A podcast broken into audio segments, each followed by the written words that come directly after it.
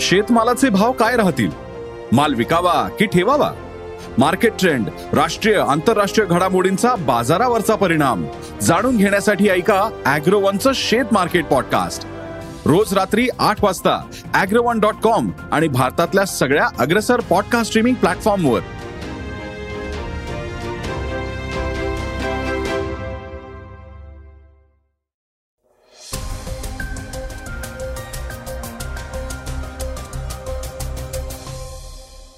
नमस्कार श्रोते हो मी अनिरुद्ध गद्रे.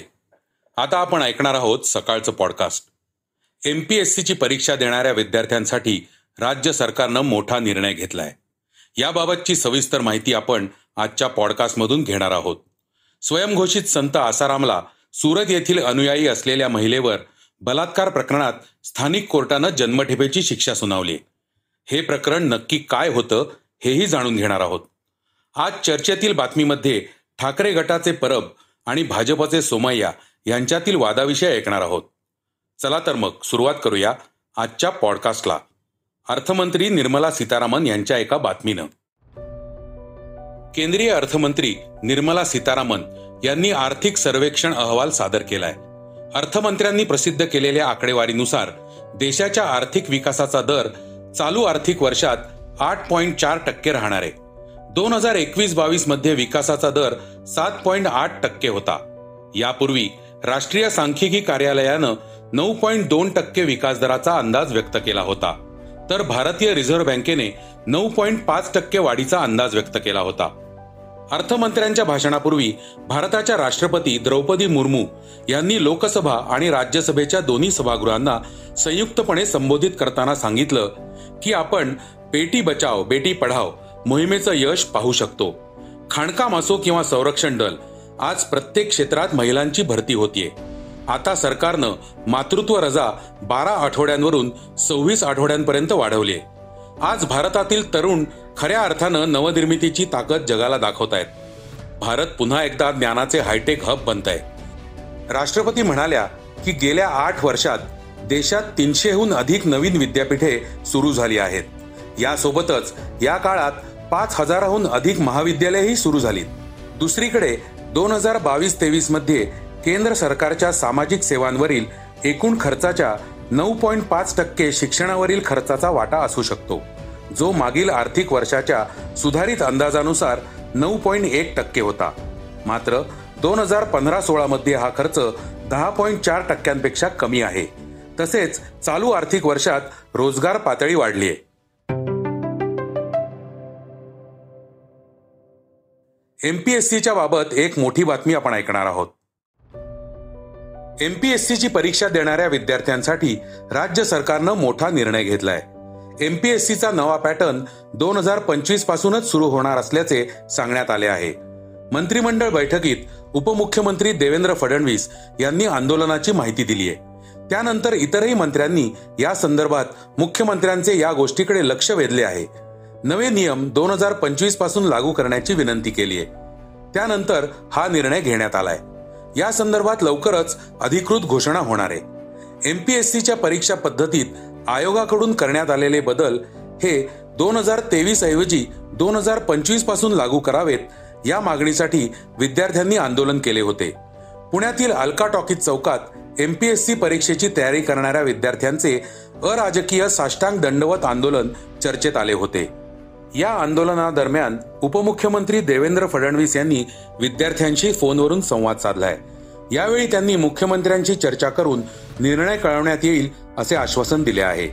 त्यानंतर काही तासातच शिंदे फडणवीस सरकारने या विद्यार्थ्यांना मोठा दिलासा दिलाय. आसाराम बापू यांना अखेर मोठी शिक्षा सुनावण्यात आली आहे. त्याविषयी जाणून घेणार आहोत. स्वयंघोषित संत आसारामला सुरत येथील अनुयायी असलेल्या महिलेवर बलात्कार प्रकरणात स्थानिक कोर्टानं जन्मठेपेची शिक्षा सुनावली आहे. हे प्रकरण नक्की काय आहे जाणून घेऊयात. अहमदाबाद मधील चांगखेडा पोलीस ठाण्यात दाखल एफ आय आरनुसार आसारामनं दोन हजार एक ते दोन हजार सहा या काळात आपल्या आश्रमात राहणाऱ्या एका महिलेवर अनेकदा बलात्कार केला होता. या प्रकरणी पीडित महिलेच्या आरोपानंतर दोन हजार तेरा मध्ये प्रत्यक्ष गुन्हा दाखल झाला. या प्रकरणी अडुसष्ट जणांचे जबाब नोंदवण्यात आले होते. दिव्या रविया यांनी पोलीस अधिकारी म्हणून या प्रकरणाचा संपूर्ण तपास केला. तपास काळात त्यांना अनेकदा जीवे मारण्याच्या धमक्यांचे फोन आले. या प्रकरणात आसाराम शिवाय इतर सहा आरोपींवर देखील खटला चालवण्यात आला होता. पण त्यांच्या विरोधात पुरेसे पुरावे न मिळाल्यानं त्यांची निर्दोष मुक्तता करण्यात आली. यामध्ये आसारामच्या पत्नीचाही समावेश आहे. इतर आरोपींमध्ये आसारामचा मुलगा नारायण साई त्याची पत्नी लक्ष्मी मुलगी भारती आणि इतर चार महिला अनुयायी ध्रुवबेन निर्मला जस्सी आणि मीरा यांचाही समावेश होता. आसाराम सध्या राजस्थानातील जोधपूरच्या तुरुंगात वेगळ्या बलात्कार प्रकरणात जन्मठेपेची शिक्षा भोगत आहे. जोधपूरच्या केसमध्ये आसारामनं दोन हजार तेरा मध्ये सोळा वर्षांच्या अल्पवयीन मुलीवर बलात्कार केला होता.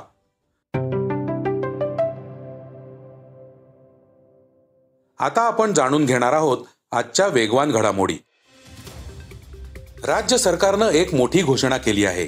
ती म्हणजे राजा बढे रचित आणि श्रीनिवास खळे यांनी संगीतबद्ध केलेलं जय जय महाराष्ट्र माझा या गाण्याला राज्यगीत म्हणून घोषित केलंय. छत्रपती शिवाजी महाराजांच्या जयंतीचे निमित्त साधून एकोणीस फेब्रुवारी दोन हजार तेवीसपासून हे गीत राज्यगीत म्हणून अंमलबजावणी केली जाणार आहे. जय जय महाराष्ट्र माझा हे गाणं सर्वात प्रथम शाहीर साबळेंनी गायलं. त्यांचा तो आवाज आजही मराठी मनामध्ये घर करून आहे. देशाच्या राष्ट्रपती द्रौपदी मुर्मू यांच्या अभिभाषणानं या वर्षीच्या अर्थसंकल्पीय अधिवेशनाला सुरुवात झाली आहे. अर्थमंत्री निर्मला सीतारामन यांनी लोकसभेत आर्थिक सर्वेक्षण सादर केलंय. जगभरात मंदीचे सावट असतानाही भारताचा आर्थिक विकास दर दोन हजार तेवीस चोवीसमध्ये सहा पॉईंट पाच टक्के राहील असा अंदाज आर्थिक सर्वेक्षणात वर्तवण्यात आलाय. मराठी मनोरंजन विश्वातील प्रसिद्ध अभिनेत्री अमृता खानविलकर नेहमीच चर्चेत राहणारी अभिनेत्री आहे. चंद्रमुखीच्या यशानंतर ती ललिता शिवाजी बाबर या चित्रपटाच्या माध्यमातून प्रेक्षकांच्या भेटीला येणार आहे. तिच्या या चित्रपटाची चाहत्यांना प्रचंड उत्सुकता आहे. दरम्यान सकाळ सन्मान दोन हजार तेवीसच्या माध्यमातून ललिता शिवाजी बाबर चित्रपटाची एक झलक मुख्यमंत्री एकनाथजी शिंदेना दाखवता आली. याबद्दल अभिनेत्री अमृतानं सकाळ माध्यम समूहाचे आभार मानले आहेत. सर्बियाच्या नोवाक जोकोविचनं दहावे ऑस्ट्रेलियन ओपन जिंकलंय. नोवाक जोकोविचनं बावीसावे ग्रँडस्लॅम जिंकल्यानंतर पाकिस्तानचा माजी फलंदाज सलमान बटनं त्याच्याबद्दल वक्तव्य केलंय. तो टेनिस खेळतोय हे बरं आहे. जर तो पाकिस्तानात असता तर तो तीस वर्षाच्या पुढे क्रिकेट खेळू शकला नसता. जरी त्यानं त्रिशतक ठोकलं असतं तरी तो खेळू शकला नसता. पाकिस्तानात आम्हाला वयाची तिशी पार केल्यानंतर खेळू दिलं जात नाही असं म्हणत बटने सरकारवर टीका केली आहे आता आपण ऐकणार आहोत आजची चर्चेतील बातमी. शिवसेना नेते अनिल परब हे गेल्या काही दिवसांपासून चर्चेत आले आहेत. परब यांच्या कार्यालयाचं म्हाडाकडून पाडकाम करण्यात आलंय. हे कार्यालय अनधिकृत असल्याचा दावा किरीट सोमयांकडून करण्यात येतोय. त्यावरून सध्या वातावरण चांगलंच तापलंय अशातच शिंदे गटाने ठाकरे गटाला डिवचलंय. शिंदे गटाच्या नेत्या शीतल म्हात्रे यांनी या कारवाईबद्दल एक ट्विट केलंय. आपल्या ट्विटमध्ये म्हात्रे म्हणतात अनिल परब यांच्या कार्यालयावर म्हाडाची कारवाई. काय ती तोडफोड काय ती तडफड काय तो सुकादम आणि काळवंडलेला मुकादम. परब साहेब कंगना रनौतच्या ऑफिसची केलेली तोडफोड आठवते का? सध्या भाजपचे किरीट सोमय्या आणि परब यांच्यातील वाद चर्चेत आला आहे. त्यावर प्रतिक्रिया देताना परब म्हणाले हे वारंवार मला बदनाम करण्याचं काम चालू आहे. अनिल परबला टार्गेट केलं म्हणजे उद्धव ठाकरेंना टार्गेट केलं असं दाखवायचं. त्यांच्या जवळची माणसं जी त्यांच्या दबावाला बळी पडत नाही आहेत जी पक्ष बदलायला तयार होत नाही आहेत हा सगळा दबाव आम्ही पक्ष बदलावा. कारण जे बाकीचे लोक त्यांच्या गळाला लागले त्याचप्रमाणे आम्ही देखील त्याच प्रकारे करावं. अशा प्रकारे आज किरीट सोमय्यांनी ज्यांच्या ज्यांच्यावर आरोप केलेत मग ते नारायण राणे पासून आता शेवटच्या यशवंत जाधव पर्यंत असतील या सगळ्यांवरती ज्यांचे आरोप केले जे आज सगळे त्यांच्या गटात आहेत त्यांच्या बाबतीत किरीट सोमय्या आता तोंडातनं एक शब्दही काढत नाहीये. या सगळ्याची उत्तर आता त्याला रस्त्यावरती द्यावी लागतील. कारण आता आम्ही रस्त्यावर आलेलो आहोत. इतके दिवस मी मंत्री होतो. एक मंत्रीपदाची जबाबदारी होती. मी कधीही या गोष्टीला उत्तर दिलं नाही. परंतु आता मी एक शिवसैनिक आहे. आणि शिवसैनिक म्हणून मी त्याला जे काय उत्तर द्यायचंय ते मी आता याच्यापुढे त्याला देईन. आता म्हाडाच्या ऑफिसच्या बाहेर ठाकरे गटाच्या कार्यकर्त्यांनी आंदोलन छेडल्याचं दिसून आलं. त्याने राज्याच्या राजकारणातील वातावरण ढवळून निघालंय. हे होतं सकाळचं पॉडकास्ट. आजचं सकाळचं पॉडकास्ट तुम्हाला कसं वाटलं हे आम्हाला सांगायला विसरू नका.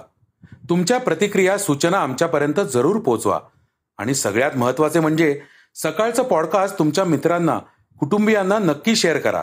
उद्या पुन्हा भेटूयात. धन्यवाद. वाचा बघा आणि आता ऐका आणखी बातम्या. ई सकाळ डॉट कॉम वर. तुम्ही हा पॉडकास्ट ई सकाळच्या वेबसाईट आणि ऍप वर सुद्धा ऐकू शकता. विसरू नका या पॉडकास्टला आपल्या आवडीच्या पॉडकास्ट ऍप वर सबस्क्राईब किंवा फॉलो करायला.